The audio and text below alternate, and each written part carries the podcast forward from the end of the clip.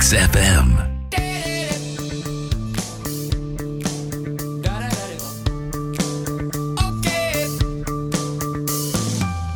Καλημέρα, καλημέρα, καλημέρα. Όπως πάντα, τρεις καλημέρες να πιάσει τόπο τουλάχιστον η μία. Αυτή που χρειάζεται ο καθένας μας να πάει τη ζωή του λίγο πιο μπροστά.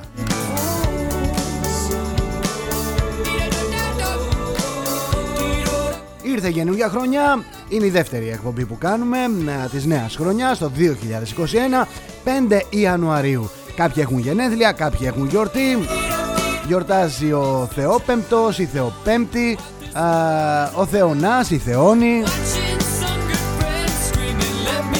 Καλημέρα, καλημέρα, καλημέρα. Χρόνια πολλά. Καλή χρονιά.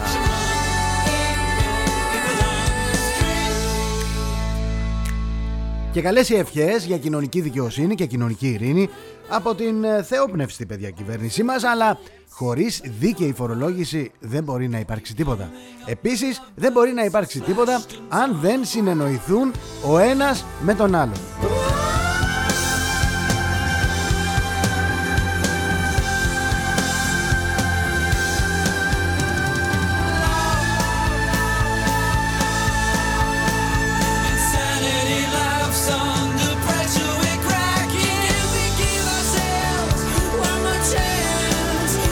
Έχει επικαιρότητα, έχει πολλά. Έχει ε, μια κυβέρνηση που υπερπροβάλλει τις σεξουαλικές προτιμήσεις των υπουργών. Είναι τρεις. Είναι τρεις τώρα. Δηλωμένοι. Ανοιχτά, ανοιχτότατα, γκέι. Δεν έχουμε κανένα πρόβλημα τι κάνει ο καθένας στο κρεβάτι του, παιδιά. Κανένα απολύτως πρόβλημα. Το πρόβλημα μας θα αρχίσει από την ημέρα που θα αρχίσουν να προωθούνται τα περίφημα εντός εισαγωγικών δικαιώματα της κοινότητας ΛΟΑΤΚΙ. Υιοθεσία παιδιών κλπ. κλπ, κλπ. Θερίζουν οι παρενέργειες από τα εμβόλια. Α, υπάρχει μια περίεργη δήλωση της συζύγου του υποδιοικητή του Θριασίου που νόσησε μετά το εμβόλιο.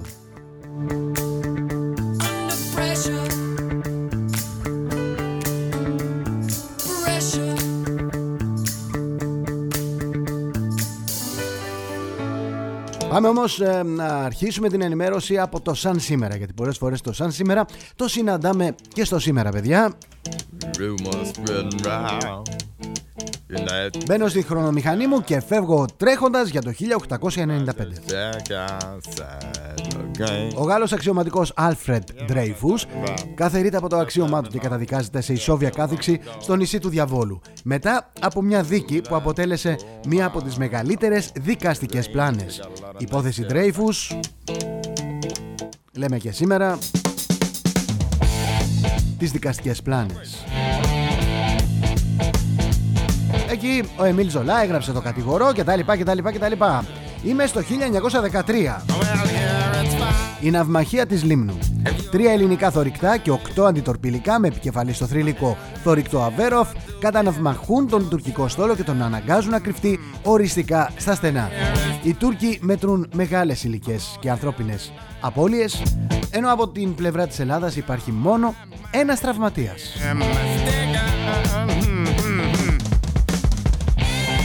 Ήταν βέβαια άλλα χρόνια τότε που ε, τους Έλληνες δεν τους ενοχλούσε ε, αν ε, ο εχθρός είναι υπερπληθέστερος τον απασχολούσε μόνο που είναι ο εχθρός πείτε μου που είναι και αφήστε το πως είναι. Θα τα βρούμε.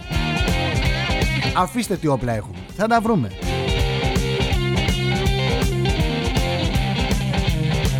«1941 τα ελληνικά αντιτορπιλικά Βασίλισσα Όργα, Βασιλεύς Γεώργιος, Πέτσες Ψαρά και Κουντουριώτης περνούν από το στενό του Οτράντο που ελέγχεται από τον, από τον Ιταλικό στόλο και βομβαρδίζουν τις Ιταλικές θέσεις στον κόλπο του Αυλώνα.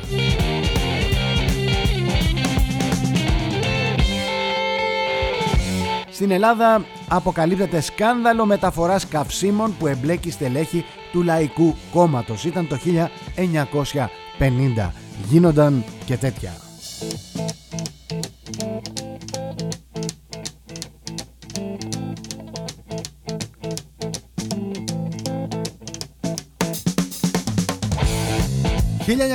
«1968. Ο Αλεξάνδρ Ντούμτσεκ διαδέχεται τον Αντωνίνο Βότνη στην Προεδρία του Κομμουνιστικού Κόμματος της Τσεχοσλοβακίας. Θα πάρει φιλελεύθερα μέτρα που θα οδηγήσουν, θα οδηγήσουν τον Αύγουστο του ίδιου χρόνου στην εισβολή των στρατιωτικών και την εκπαραθύρωσή του.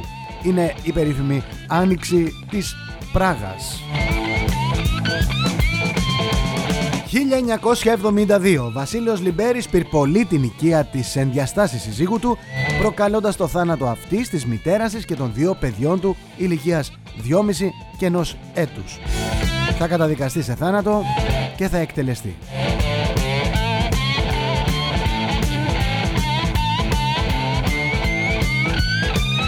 Από τότε βέβαια βγήναμε Ευρώπη και τώρα ψάχνουμε να βρούμε ποιος έχει τεμαχίσει την ε, μικρή Κινέζα και ποιος την έχει στείλει σε τεύχη σε όλη την Ελλάδα. Δυστυχώς, δυστυχώς.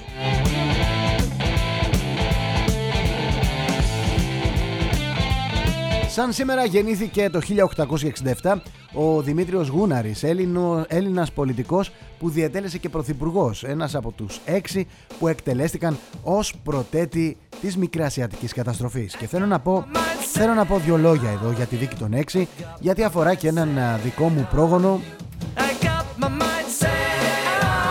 Πρώτα πρώτα με την ονομασία αυτή έμεινε στην ιστορία η δίκη των πρωτοτήων α, της μικρασιατικής καταστροφής από ένα έκτακτο στρατοδικείο που συγκρότησαν οι Βενιζελικοί αξιωματικοί της Επανάστασης του 1922. Βέβαια ήταν έξι, η δίκη των έξι έχει γίνει γνωστό, γνωστή, αλλά στο εδόλιο είχαν καθίσει επτά πολιτικοί και ένας στρατιωτικός. Απλά οι έξι καταδικάστηκαν σε θάνατο και εκτελέστηκαν.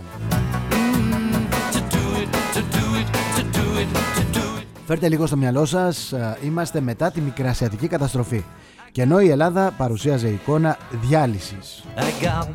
Τότε εκδηλώθηκε στρατιωτικό κίνημα με τους συνταγματάρχες Πλαστήρα και Γονατά και τον αντιπλήαρχο Φωκά που προκάλεσε την παρέτηση της κυβέρνησης Τριανταφυλάκου και του, Βασιλιού, του Βασιλιά Κωνσταντίνου. Είμαστε 14 Σεπτεμβρίου 1922. Αναλαμβάνει ο ιός του Κωνσταντίνου ο Γιώργος ο Δεύτερος.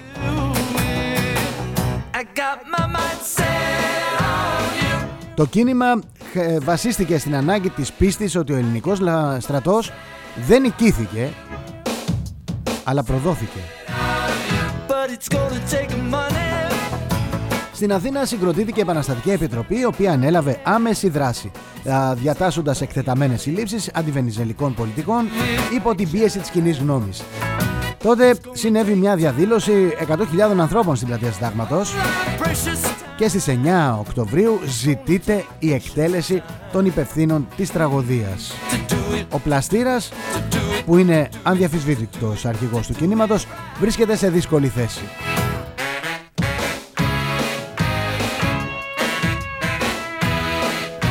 Πάγκαλος, Οθονέος και Χατζικυριάκος, οι αδιάλακτοι στο στρατό, αλλά και ο Αλέξανδρος Παπαναστασίου απαιτούν εκτελέσεις. Ο Πλαστήρας, ο Δαγκλής, ο Γονατάς που είναι μετριοπαθείς θέλουν κανονική δίκη. Το ίδιο θέλουν και οι μεγάλες δυνάμεις της Ευρώπης.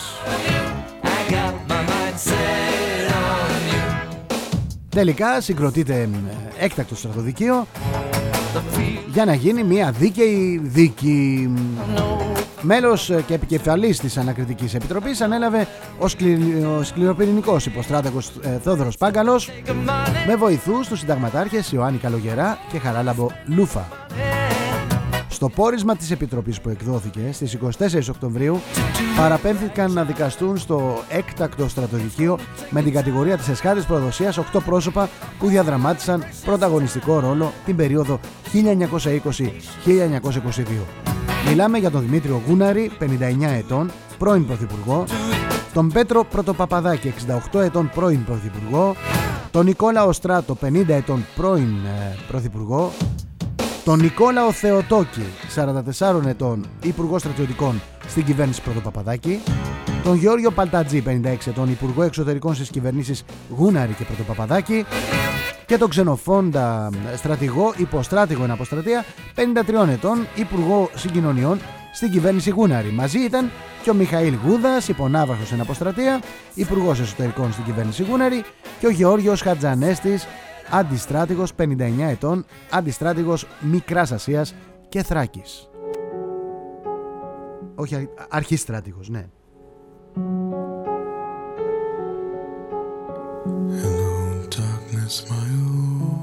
Η δίκη διεξήχθη σε 14 συνεδριάσεις. Μετά την απόρριψη των ενστάσεων των κατηγορουμένων εξετάστηκαν 12 μάρτυρες κατηγορίας και 12 υπεράσπισης.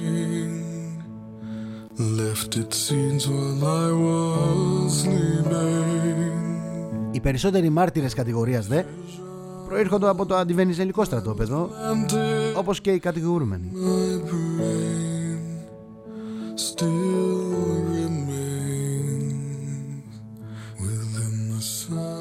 Για να καταλάβετε τις μεθοδεύσεις, στις 6 Νοεμβρίου ο κατηγορούμενος Δημήτριος Γούναρης ασθένησε σοβαρά.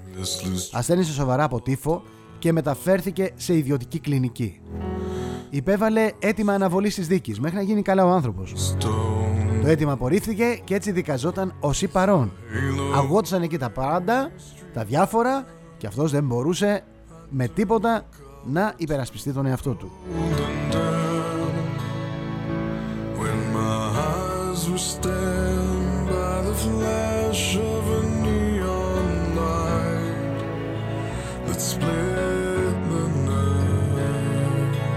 Η, επίψ, η επίσπευση των, ε, της εκτέλεσης των 6 έγινε με προτροπή του Πάγκαλου.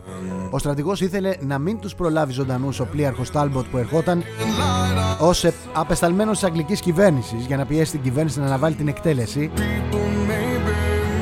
Τώρα, σκοτεινά χρόνια, δύσκολες αποφάσεις, ο ρόλος του Βενιζέλου, του ελευθερίου Βενιζέλου δεν είναι απόλυτα ξεκαθαρισμένος.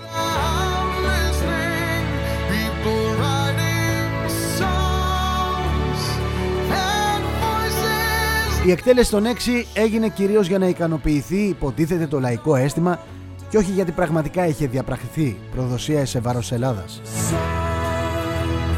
Την άποψη αυτή επαληθεύουν και τα λόγια του Θεόδωρου Πάγκαλου χρόνια αργότερα δεν παραδέχομαι ότι διέπραξαν συνειδητήν προδοσίαν αλλά υπήρξαν μοιραία και αναγκαία θύματα εις το βωμόν της πατρίδος.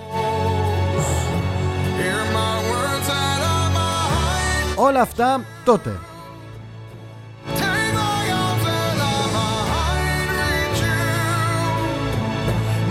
Γιατί στις 20 του Ιανουαρίου του 2008 ο Μιχαήλ Πρωτοπαπαδάκης, εγγονός του Πέτρου Πρωτοπαπαδάκη μαζί με τους υπόλοιπους συγγενείς των υπολείπων ε, κατηγορούμενων προσέφηκαν στον Άριο Πάγο και ζήτησαν με αίτησή τους την ακύρωση της απόφασης του εκτάκτου επαναστατικού στρατοδικείου Αθηνών της 15 Νοεμβρίου, 15 Νοεμβρίου του 1922 και την επανάληψη της διαδικασίας, της δίκης δηλαδή, με το αιτιολογικό της ύπαρξης νέων στοιχείων σύμφωνα με το άρθρο 525 του Κώδικα Ποινικής Δικονομίας. Τα νέα στοιχεία λοιπόν που επικαλέστηκε ο Ετών, ο εγγονός του Πέτρου Πρωτοπαπαδάκη, ο Μιχαήλ, ήταν μία επιστολή του Πρωθυπουργού Ελευθέρου Βενιζέλου προς τον αρχηγό της αξιωματικής αντιπολίτευσης Παναγίτη Τσαλδάρη το Γενάρη του 29 και ένα απόσπασμα από την ομιλία του Ελευθερίου Βενιζέλου στη Βουλή στις 31 Μαρτίου του 1932.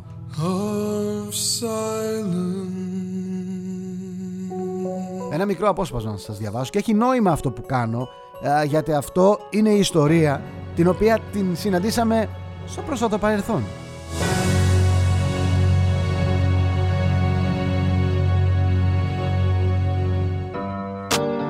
Έλεγε λοιπόν η επιστολή προς τον Παναγί Τσαλδάρη που έγραφε ο Ελευθέρης Βενιζέλος.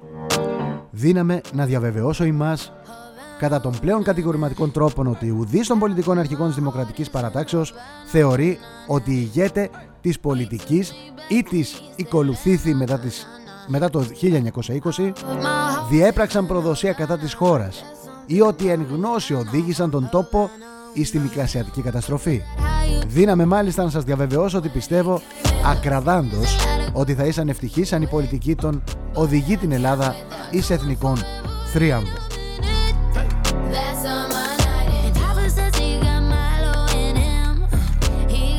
Στη συνεδρία της Βουλής τώρα της 31η Μαρτίου 1932, ο Πρωθυπουργός Ελευθέριος Βενιζέλος αναφερθεί στο θέμα της θανατικής καταδίκης. Των 6, δήλωσε ότι αποτελεί ειλικρινή του επιθυμία να αποκατασταθεί η μνήμη των νεκρών, υπέρ των οποίων ήταν έτοιμος να προσέλθει σε μνημόσυνο, όπως δεηθεί μετά των συγγενών και φίλων αυτών από κοινού υπέρ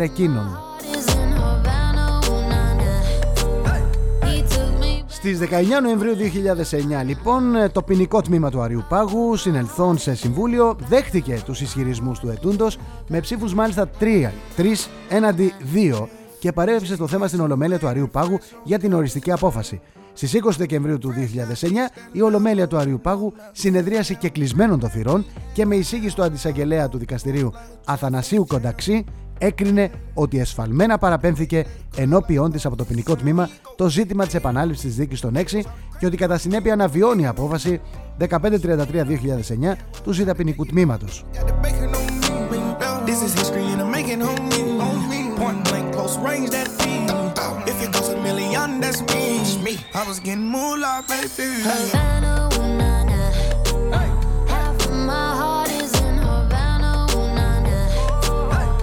Στις 12 Μαου 2010 συνήλθε σε συμβούλιο το ΖΙΤΑ ποινικό τμήμα του Αριού Πάγου υπό νέα σύνθεση για να συμπληρώσει την απόφαση 1533-2009. Στη δίκη παρενέβη με δήλωση πολιτικής αγωγής η Ομοσπονδία Προσφυγικών Σωματείων Ελλάδος που εκπροσωπεί 185 σωματεία και πλέον των 300.000 απογόνων των προσφύγων του 1922 υποστηρίζοντας ότι θα πρέπει να απορριφθεί η αίτηση επανάληψης διαδικασίας επειδή οι έξι καταδικαστέντες από το στρατοδικείο με πράξεις και παραλήψεις προκάλεσαν τη μικρασιατική καταστροφή και τον ξεριζωμό του ελληνισμού από τις πατρογονικές ρίζες του μετά από 3.000 χρόνια παρουσίας στη Μικρά Ασία. Η παράσταση πολιτικής αγωγής απορρίφθηκε ως απαράδεκτη από το δικαστήριο.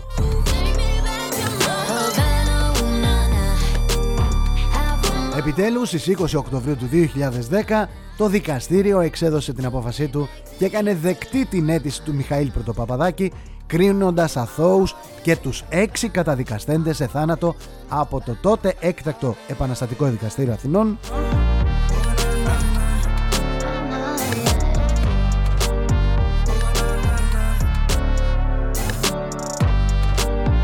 ακύρωσε την απόφαση του εκτάκτου επαναστατικού στρατοδικείου Αθηνών προς όλους τους καταδικασμένους για εσχάτη προδοσία και έπαυσε οριστικά την ποινική δίαξη, δίωξη λόγω παραγραφής.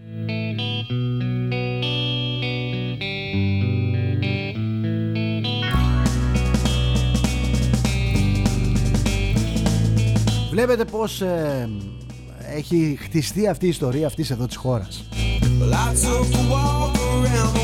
Το 1932 λοιπόν γεννήθηκε ο Ουμπέρτο Έκο, θυμίζω είμαι στο σαν σήμερα ακόμα, Ιταλός συγγραφέας και πανεπιστημιακός.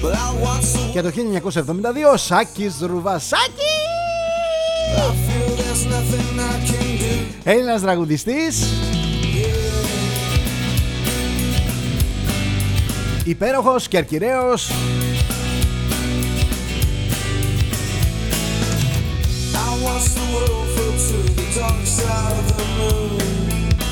Σαν σήμερα έφυγε από τη ζωή το 1939 η Αμέλια Έρχαρτ, Αμερικανίδα πιλότος, η πρώτη γυναίκα που διέσχισε μόνη της τον Ατλαντικό. Το 1979 έφυγε από τη ζωή ο Τσάρλς Μίνγκους, Αμερικανός σολίστας του μπάσου από τους κορυφαίους τζαζίστες όλων των εποχών και το 2014 έφυγε από τη ζωή ο Εουσέμπιο Όντα Σίλβα Φερέιρα δηλαδή, ποδοσφαιριστής από τη Μοζαμβίκη που με τη φανέλα της Μπενφίκα και της Εθνικής Πορτογαλίας έγραψε χρυσές σελίδες στην ιστορία του αθλήματος.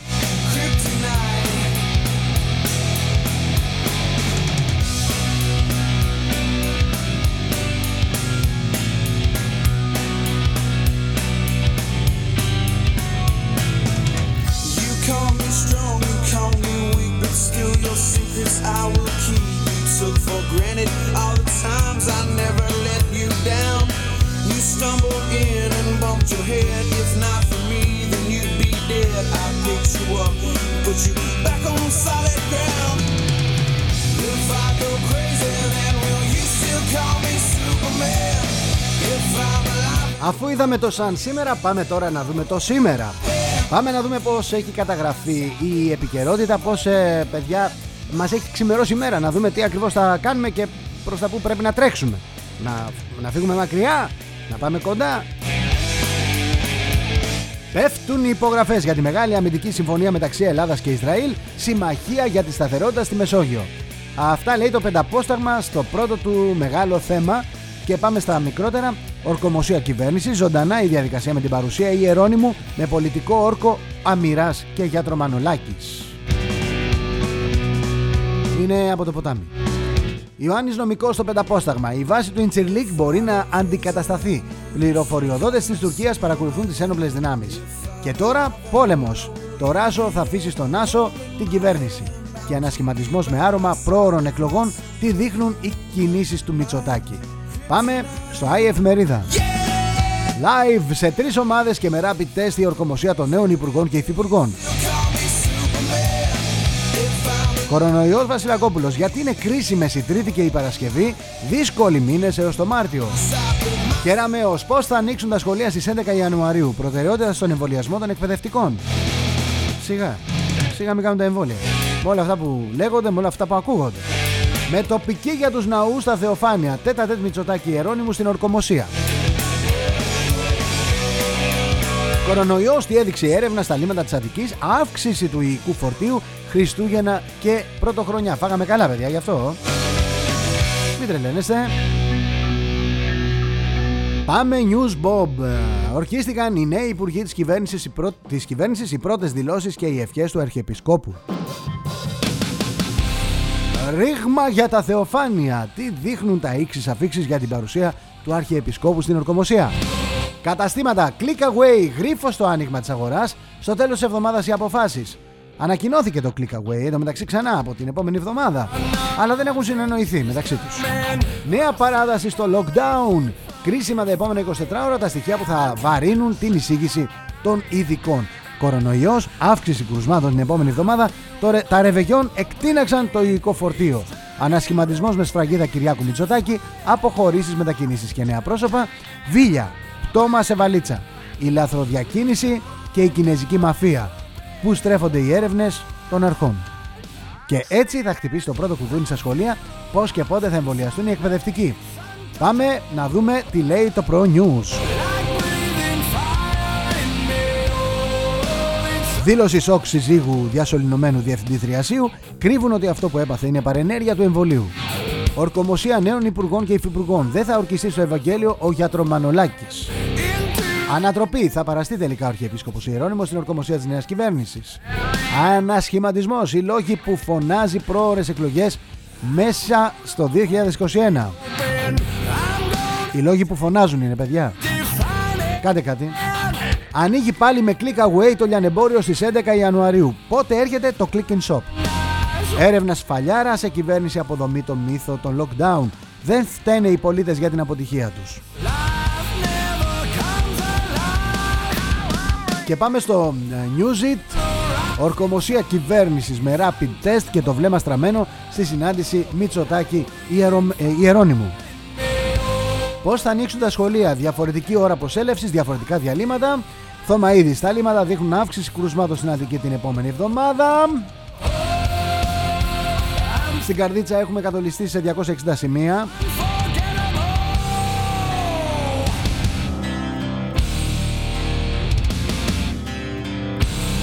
Ελπίζω να διόρθωσαν το πρόβλημα που υπήρχε εκεί στο πρώτο θέμα. Ε, με, το που έκανες, με το που έμπαινε στο site έπρεπε να ακούσεις υποχρεωτικά το διαφημιστικό του 2021. Αν τα έχετε πάρει παιδιά χοντρά, δεν σας θέμε εμείς σε τίποτα. Βάλτε το να τα ακούτε στο σπίτι σας μέρα νύχτα. Να δω αν έχει διορθωθεί.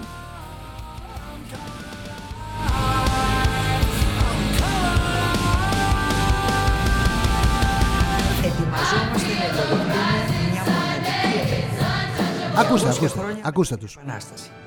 Με το που μπαίνει στο πρώτο θέμα, με το που μπαίνει στο πρώτο θέμα γίνεται αυτό. Ακούς τις βλακίες όρθιες. ήταν εντυπωσιακή αφού είχαμε... Άφησε μας κυρία μου. Άιντε.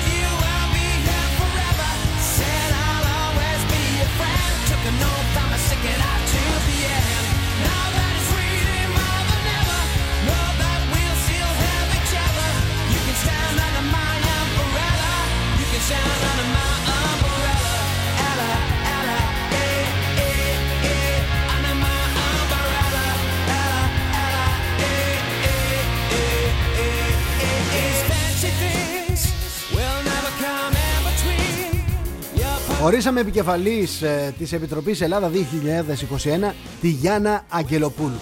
Την εθνική, εθνική, εθνικότατη πρωταγωνίστρια στο πώς ξοδεύονται τα χρήματα του ελληνικού λαού σε φιέστες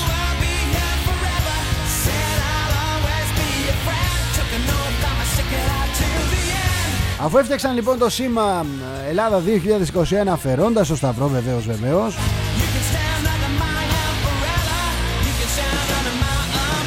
Αφού μας έδειξαν ότι γλεντούσαν οι Έλληνες τότε. Αυτοί οι ψωριάριδες που τους έλεγαν οι, οι κουστούμαρισμένοι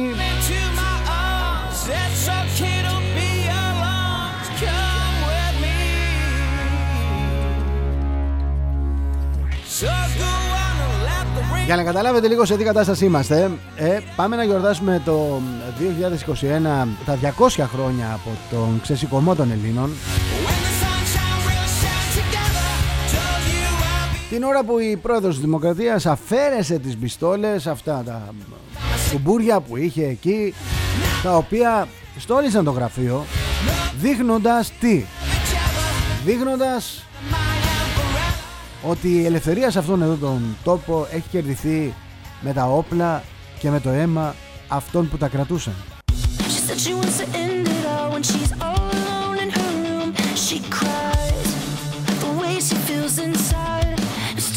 Ένα μεγάλο πρόβλημα για τον ελληνισμό ήταν και είναι η τουρκική απειλή. Η τουρκική απειλή και οι Τούρκοι που κατέχουν την Κύπρο απειλούν στη Θράκη, απειλούν σε όλο το Αιγαίο, οργανώνουν και προωθούν την εισβολή μουσουλμάνων στην Ελλάδα και στην υπόλοιπη Ευρώπη. Η απάντηση λοιπόν προς τους Τούρκους και προς τα σχέδιά τους δεν είναι να διευκολύνουμε τους ε, μετανάστες να μπουν και να ριζώσουν, να τους δώσουμε περισσότερα δικαιώματα. Είναι να αμυνθούμε να μην μπουν άλλοι και να απελάσουμε όσους δεν δικαιούνται άσυλο, όσους δεν προέρχονται από εμπόλεμη ζώνη.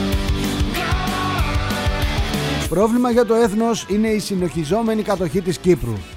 Όχι οι υπαρκτές ή ανύπαρκτες μειονότητες και τα δικαιώματά τους.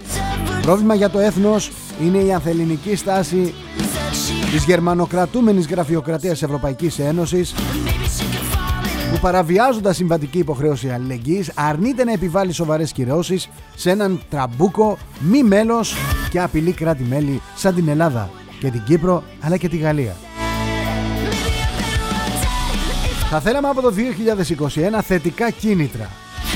Προβολής παραδοσιακού προτύπου οικογένειας. Θα θέλαμε φορολογικές απα... απαλλαγές. Ολοήμερα σχολεία. Ενίσχυση της μάνας.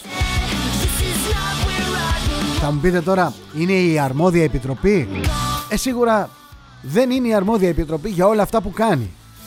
Ας γίνει η αρμόδια επιτροπή για όλα αυτά που θα έπρεπε να έχουμε σαν χώρα. Από τη μια μεριά η Επιτροπή Γιάννα Αγγελοπούλου και τα ωραία της λόγια, τα οποία είναι κούφια και κενά.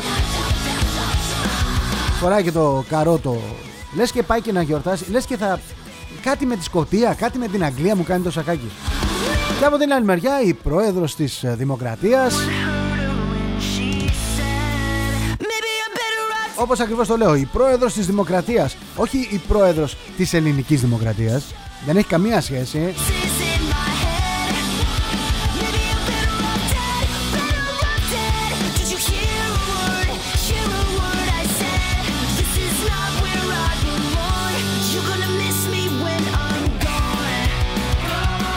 λες και είναι πρόβλημα του ελληνισμού αν ε, ο, ο Θρασίβουλας θα γίνει μάνα. Αυτό είναι το πρόβλημά μας.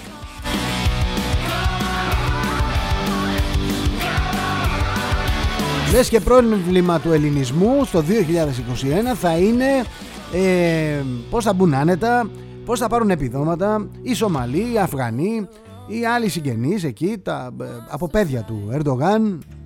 Ε,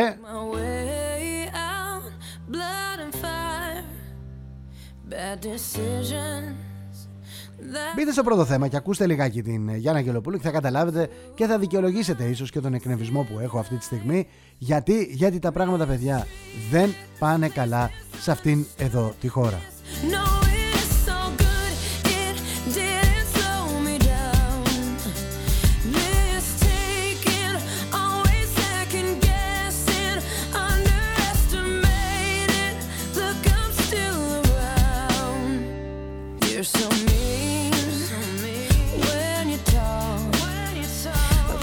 Για να καταλάβετε πού δαπανούνται τα χρήματα του ελληνικού λαού αυτή τη στιγμή που μιλάμε το μήνυμα Greece 2021 αν κοιτάξετε στο κινητό σας τουλάχιστον αυτή είναι η συμφωνία. Έχει γίνει, τη διαβάζω. Δίπλα στα λογότυπα των εταιριών ε, θα ξεκινήσει να προβάλλεται αυτό. Δίπλα ακριβώς από τα λογότυπα των εταιριών θα φαίνεται το Greece 2021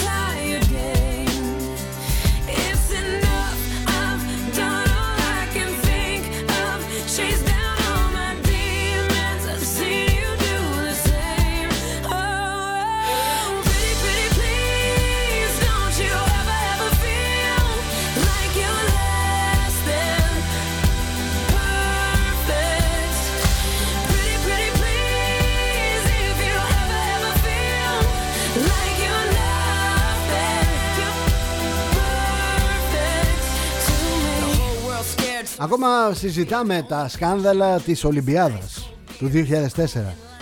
Πιστέψτε με, στα επόμενα χρόνια θα συζητάμε τα σκάνδαλα του 2021 και της Επιτροπής.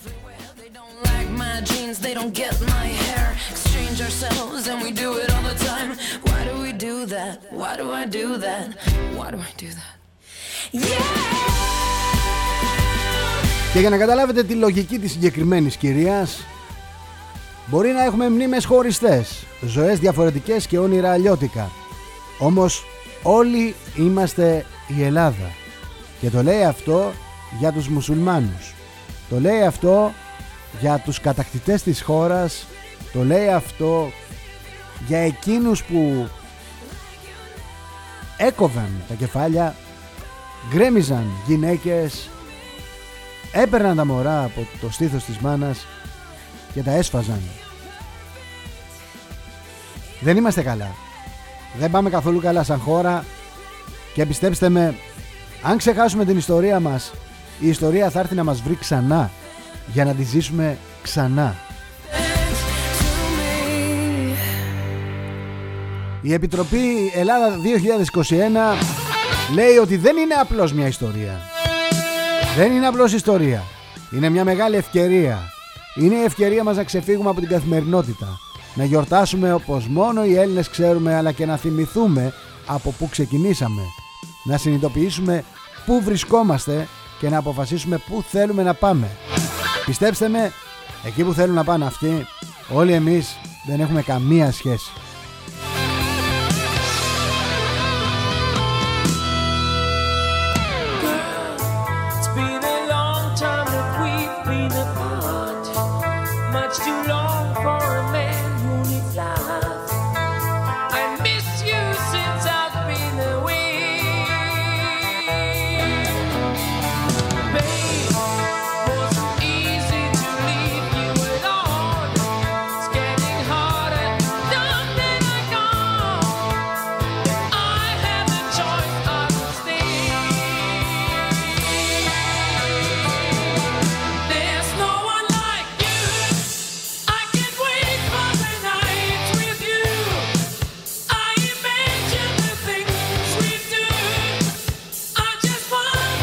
Είμαι στο site της ε, ε, greece2021.gr Ελλάδα 2021 Είμαι στο site. Λοιπόν πάνω πάνω εντάξει ωραία μια χαρά Περνάνε κάτι ωραία πραγματάκια Έχει μερολόγιο δράσεων Έχει 2021 χρονιά της αυτοπεποίθησης Έργο και προτάσεις Πρόσκληση ενδιαφέροντος ε, Για την προμήθεια 18 φορητών κλινών μονάδων εντατικής θεραπείας Και συνόδου αναγκαίου κτλ. κτλ. Ελλάδα 2021 έχει συνεργασίες της ε, Γιάννας Αγγελοπούλου έχει προϊόντα, κούπες, ε, θερμός και διάφορα μπρελόκ και χαρτάκια έχει σημαντικές στιγμές της Επιτροπής έχει ε, 2021 παράλληλο παράθυρο στο μέλλον έχει διάφορα πράγματα που μπορεί να δεις οι τέσσερις άξονες των δράσεων λίγο παρακάτω θα δούμε Αναστάσιος Ορλάνδος, Αμερικανοί φιλέλληνες στο θεσμός των αλληλοδιδακτικών βιβλίων. Μέχρι τώρα δεν έχουμε συναντήσει ούτε έναν Καραϊσκάκη, ούτε έναν Κολοκοτρώνη.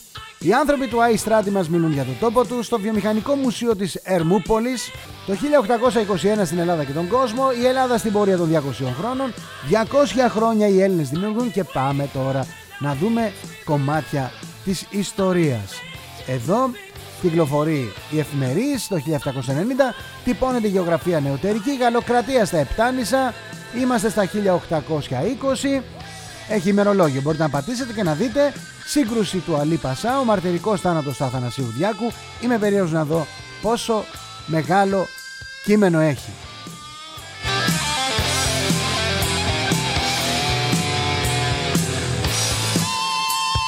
Λυπάμαι δεν έχει.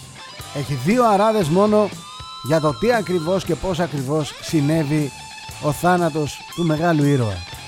Δεν έχει καμία ε, πληροφορία παραπάνω.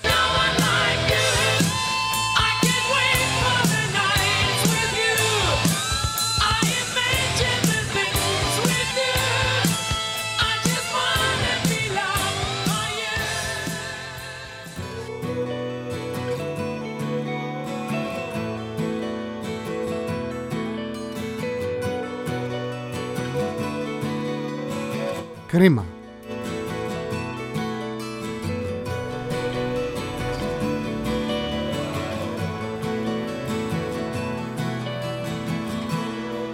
Πάμε στα δικά σας μηνύματα.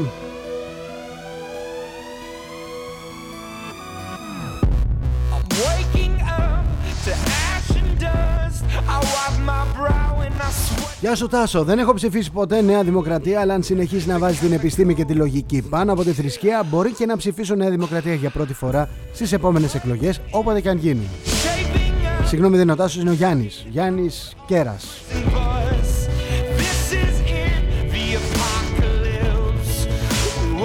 Ελεύθερα μπορείς να ψηφίσεις όποιον θέλεις και ό,τι θέλεις Αλίμονο που θα σου πούμε εμείς τι να κάνεις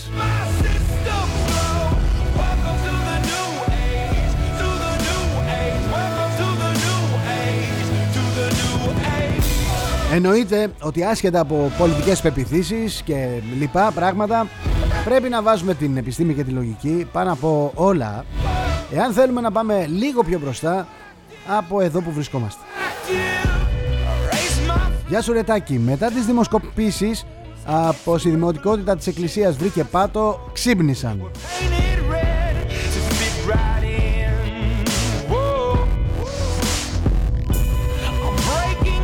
Καλημέρα Ευαγγελία, δεν ξέρω αν αστείευες, εγώ θα διαβάσω το μήνυμα.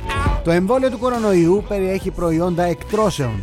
Έπρεπε η Ιερά Σύνοδος να πετήσει συμβατικά εμβόλια από τη Ρωσία, ας πούμε την Ορθόδοξη, και να στραφεί κατά τον εμβόλιο της Pfizer, διότι έτσι νομιμοποιούν τις εκτρώσεις.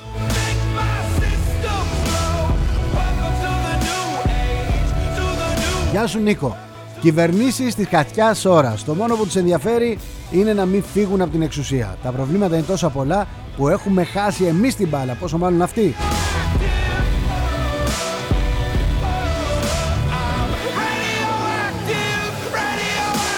Γεια σου Αντωνία. Σήμερα το πρωί στο Sky οι δημοσιογράφοι έλεγαν ότι ο κόσμος δεν πρέπει να πάρει αγιασμό γιατί είναι σαν να αυτοκτονούν.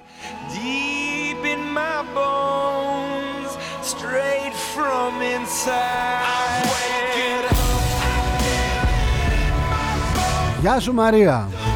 Ο Μητροπολίτης Ηλίου Αθηναγόρας, εκπρόσωπος της Ιεράς Συνόδου, απάντησε ότι η αστυνομία θα κάνει τη δουλειά της και εμείς τη δική μας. Είπε ακόμα πως η Εκκλησία προτίθεται να πληρώσει τα πρόστιμα που της αναλογούν, ενώ έκανε έκκληση στους ζηλωτές, όπως τους χαρακτήρισε, να έρθουν και να αποδείξουν στην πράξη ότι είναι μάρτυρες της Εκκλησίας και της Ορθοδοξίας. Και συνεχίζει το μήνυμα της Μαρίας Αυτά βέβαια έπρεπε να τα πούν και το Μάρτιο και να μην κλείσουν τις εκκλησίες. Ο Μόρφου δικαιώνεται ακόμη μία φορά.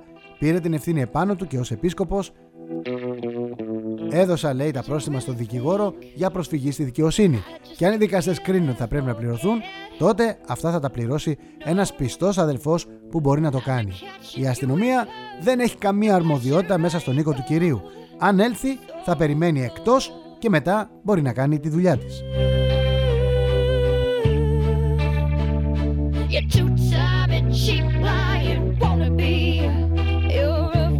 Γεια σου Μάριε, η εκκλησία του Δήμου ήταν η κύρια δημοκρατία δημοκρατική συνέλευση στην αρχαία Αθήνα και πραγματοποιούνταν στο λόφο της Πνίκας στην αρχαία αγορά ή στο θέατρο του Διονύσου.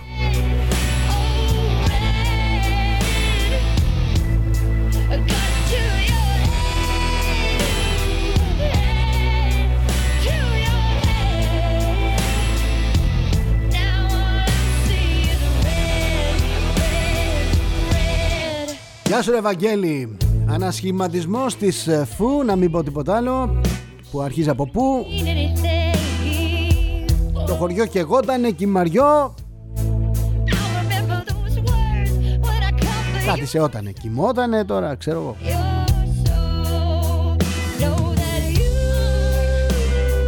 Γεια σου ρε Φίλιππε. Ψηφίσαμε μου λέει Το Μητσοτάκι Για να διώξουμε τον άλλον. Και πετύχαμε Να μην πω τι.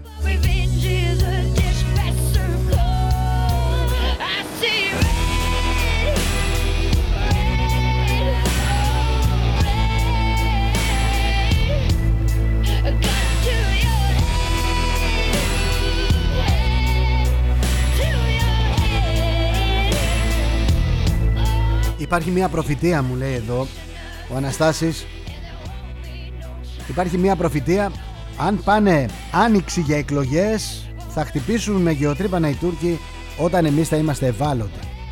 Κράτα την προφητεία μου λέει είναι κοντά ο Μάρτης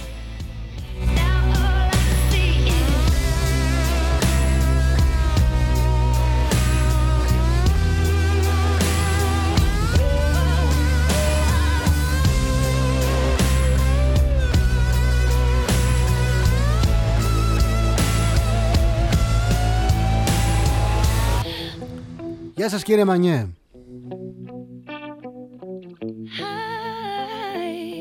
Οι Τούρκοι που ξεχνούν την ιστορία είναι υποχρεωμένοι κάποια στιγμή να την ξαναζήσουν. Σαν σήμερα όπως σωστά ανέφερες και πάντα να αναφέρεις το σαν σήμερα έγινε η ναυμαχία της Λίμνου. Το θορυκτό Αβέροφ τρύπησε το Good Race.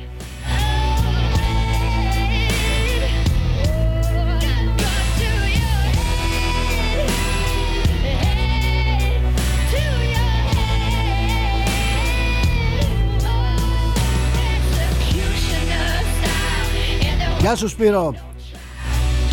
Μου λέει Μιλάμε για όλα τα θέματα Εκτός από αυτά που μας αφορούν εμάς προσωπικά Εδώ στην πόλη μου Όπου Οι γύφτοι κλέβουν καταλήτες. Βγάζουν ένα υλικό Το ρόδιο που είναι πολύ ακριβότερο από το χρυσό. Καλημέρα σε όλους. Κάθε μέρα βλέπουμε αναποδογυρισμένα αυτοκίνητα Με κλεμμένους καταλήτες.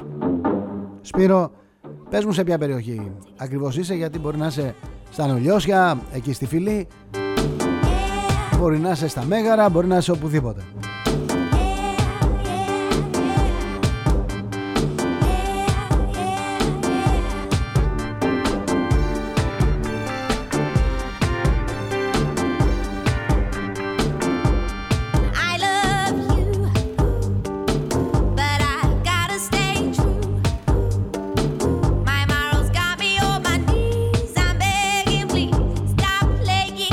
σας κύριε νομικέ. Η Ελλάδα μου λέει να είσαι σίγουρος Θα απαντήσει με δυναμικό τρόπο όποτε χρειαστεί. Και η Ελλάδα Μιλάω για τη χριστιανική Ελλάδα.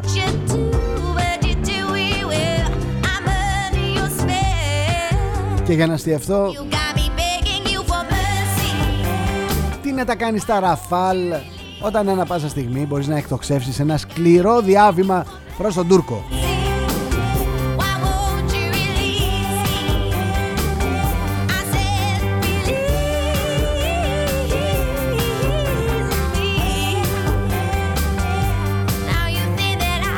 Γεια σου Νίκο. Αυτό που ζούμε είναι φασισμός Είναι αναρχία Ή υποτιθέμενη σημερινή δημοκρατία. Αφιερωμένο εξαιρετικά μου λέει Στην κυρία Πρόεδρο Να μας απαντήσει. Ο φασισμός Νίκο στην αρχή εξοντώνει όσους διαφωνούν. Μετά τους υπόλοιπους. Και μετά αυτοκτονεί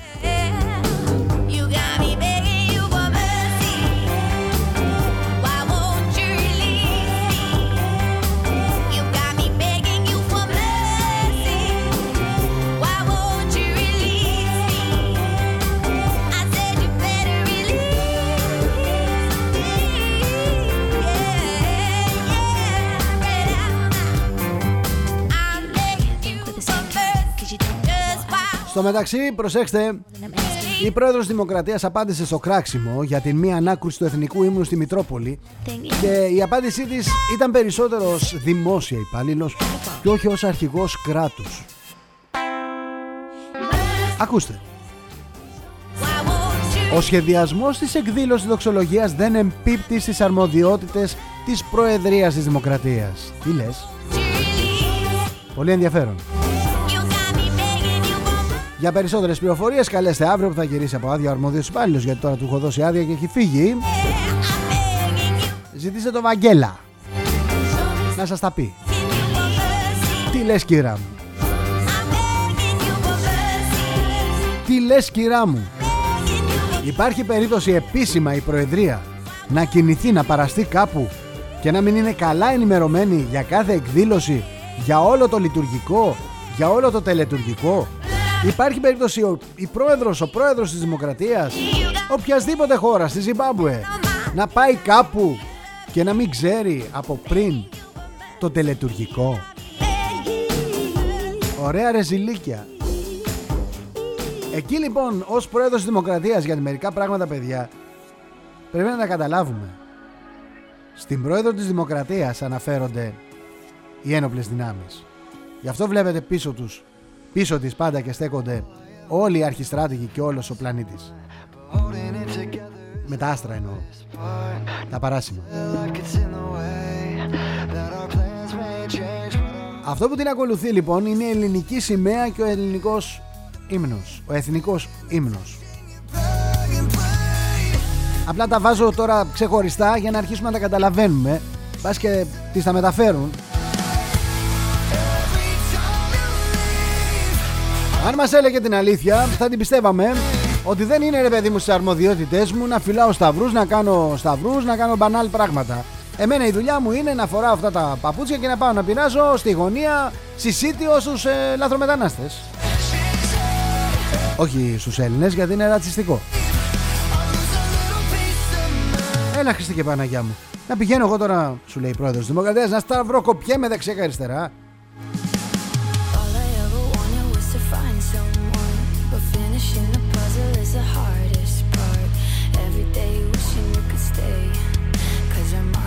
Υπάρχει ένα μεγάλο κίνημα Not My President.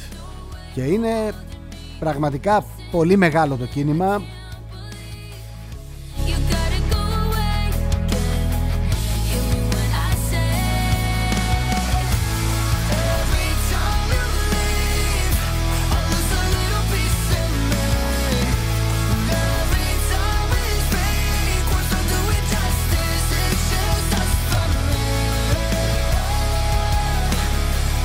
Φανταστείτε να είχαμε τον κουβέλι στην Προεδρία της Δημοκρατίας. Φανταστείτε να είχαμε... Ποιο να σας πω τώρα.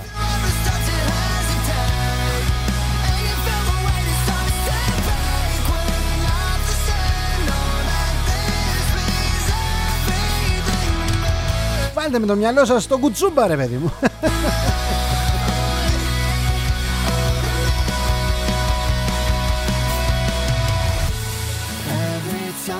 Γεια σου Ρετάκη, δημόσιος υπάλληλος μου λέει θα έλεγε περισσότερο πιστικές δικαιολογίες. Η συγκεκριμένη είναι οργανική ύλη. Γεια σου ρε Θόδωρε. Η κυρία Κατερίνα είναι προσωπική επιλογή του κυρίου Μητσοτάκη που με τη σειρά του είναι επιλογή του κυρίαρχου ελληνικού λαού. Μην ξεχνιόμαστε. Σωστό, σωστό, σωστότατο.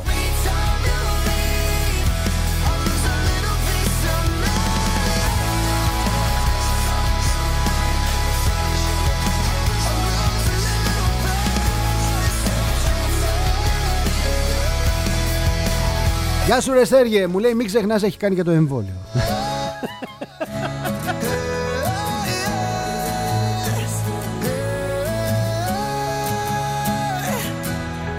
Γεια σου Βάγια. Μου λέει μη σε κατηγορήσουν μου λέει για μισογυνισμό. Με αυτά που λες. Γιατί όπως προείπαν οι φίλοι εδώ Ο λαός εξέλεξε. I walk a lonely road The only one that I have Γεια σου ρε Γιώργη.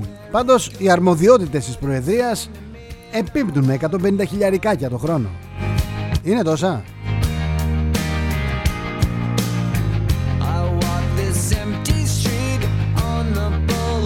Καλά πήγε και έκανε δημοσίευση στην εφημερίδα των συντακτών. Ο Χριστός και η Παναγιά Παιδιά ό,τι διαβάζει ο καθένας Εκεί πάει και δίνει τα συγγράμματά του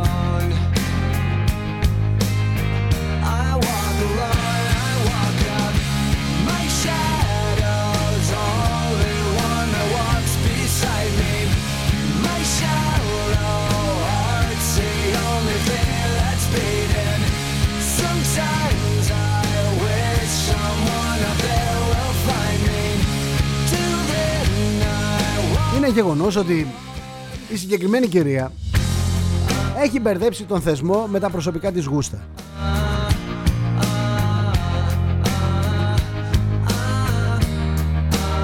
Εγώ θα πρότεινα αν δεν μπορεί, αν δεν το καταφέρνει ρε παιδί μου, αν ε, της έρχεται δύσκολο, της έρχεται βαρύ, της έρχεται αφόρητο, να πάει σπίτι της, να προφασιστεί ασθένεια. Στο καλό.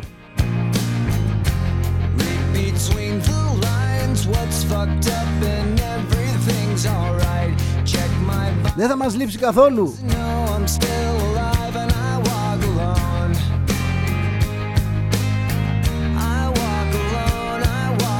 Και για να της το κάνω πιο εύκολο θα της πω ότι κάποια πράγματα είναι υποχρεωτικά. Μπορεί να διαβάσει τα πρωτόκολλα, εκεί είναι. Φαντάζομαι. Δεν έχουν εξαφανιστεί. Λοιπόν, μπορεί να τα διαβάσει από την καλή, από την ανάποδη και αν δει ότι βαραίνει ρε παιδί μου, δυσκολεύεται, δεν θέλει. Δεν θέλει. Ώρα καλή στην πρίμη της και αέρα στα πανιά της. Μπορούμε να ζήσουμε και χωρίς πρόεδρο της Δημοκρατίας. Έτσι κι αλλιώς, διακοσμητικός είναι ο ρόλος. Τις αποφάσεις τις παίρνει άλλος και δεν είναι εδώ στην Ελλάδα αυτός.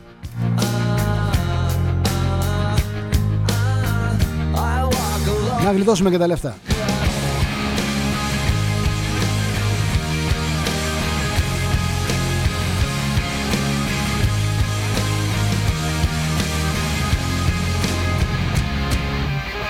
Γεια σου ρε Βασίλη, μου λέει ο γιος του Μητσοτάκη είναι ακόμα στον Εύρο. Ε, άμα είναι στον Εύρο ο γιος δεν έχουμε αφοβηθεί με τίποτα από τον Ερδογάν.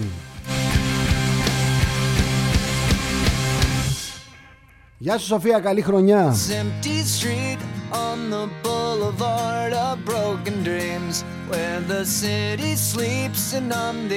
Γεια σου Κάτια, μου λέει είδα σε ζαχαροπλαστείο Βασιλόπιτα με σύριγγα. Κάτσε να μιλήσω με τους ειδικούς, να συμβουλευτώ και θα σου απαντήσω.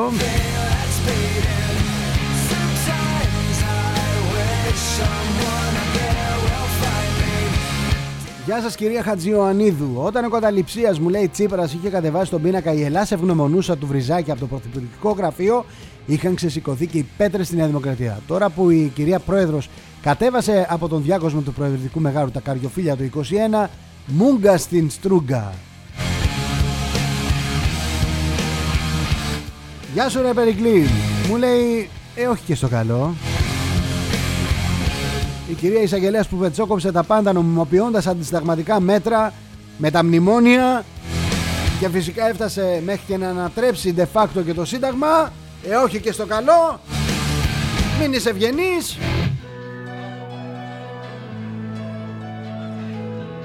Γεια σου ρε Μαριάννα έχεις δίκιο απόλυτο όταν βλέπεις το χειρότερο εκτιμείς το καλύτερο που είχες. Θα λέμε πάκι και θα κλαίμε.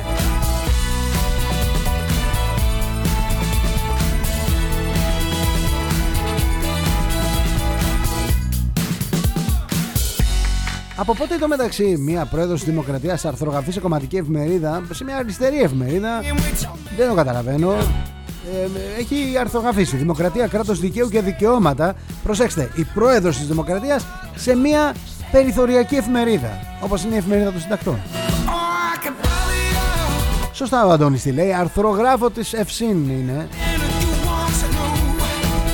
Μην απορρίσεις μου λέει εδώ ο Αντώνης την επόμενη φορά αν ακούσεις τον ύμνο της Διεθνούς.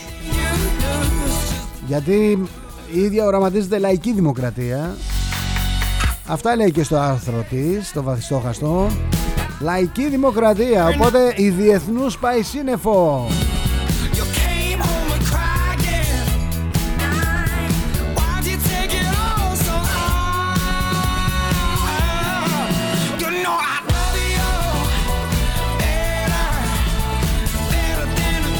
Και θα κλείσω και θα κλείσω και θα κλείσω με εδώ έναν φίλο τον Ηλία που μου έχει στείλει το αρκά για τον καινούριο χρόνο εύχομαι οι απεσιόδοξοι να αρχίσουν να σκέπτονται πιο θετικά και οι αισιόδοξοι επιτέλους να αρχίσουν να σκέπτονται.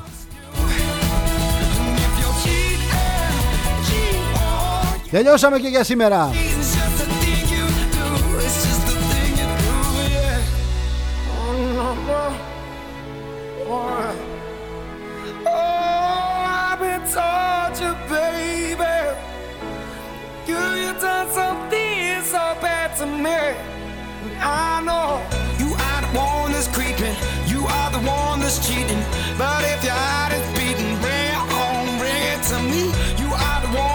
Να προσέχετε τον εαυτό σας.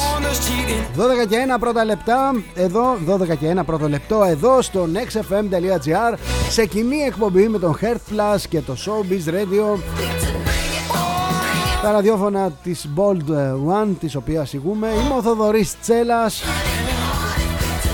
Είναι 3η 5 Ιανουαρίου 2021 Φιλιά, φιλιά στο σπίτι. Να προσέχετε τον εαυτό σας λοιπόν και τους απέναντί σας, τους δίπλα. Ελπίζω πραγματικά να είμαστε μια γροθιά. Να βγούμε από όλο αυτό εδώ που μας έχει κατσικωθεί στο σβέρκο. Από όποιον μας έχει κατσικωθεί. Να βγούμε ενωμένοι. Γεια σας. Αύριο στις 11.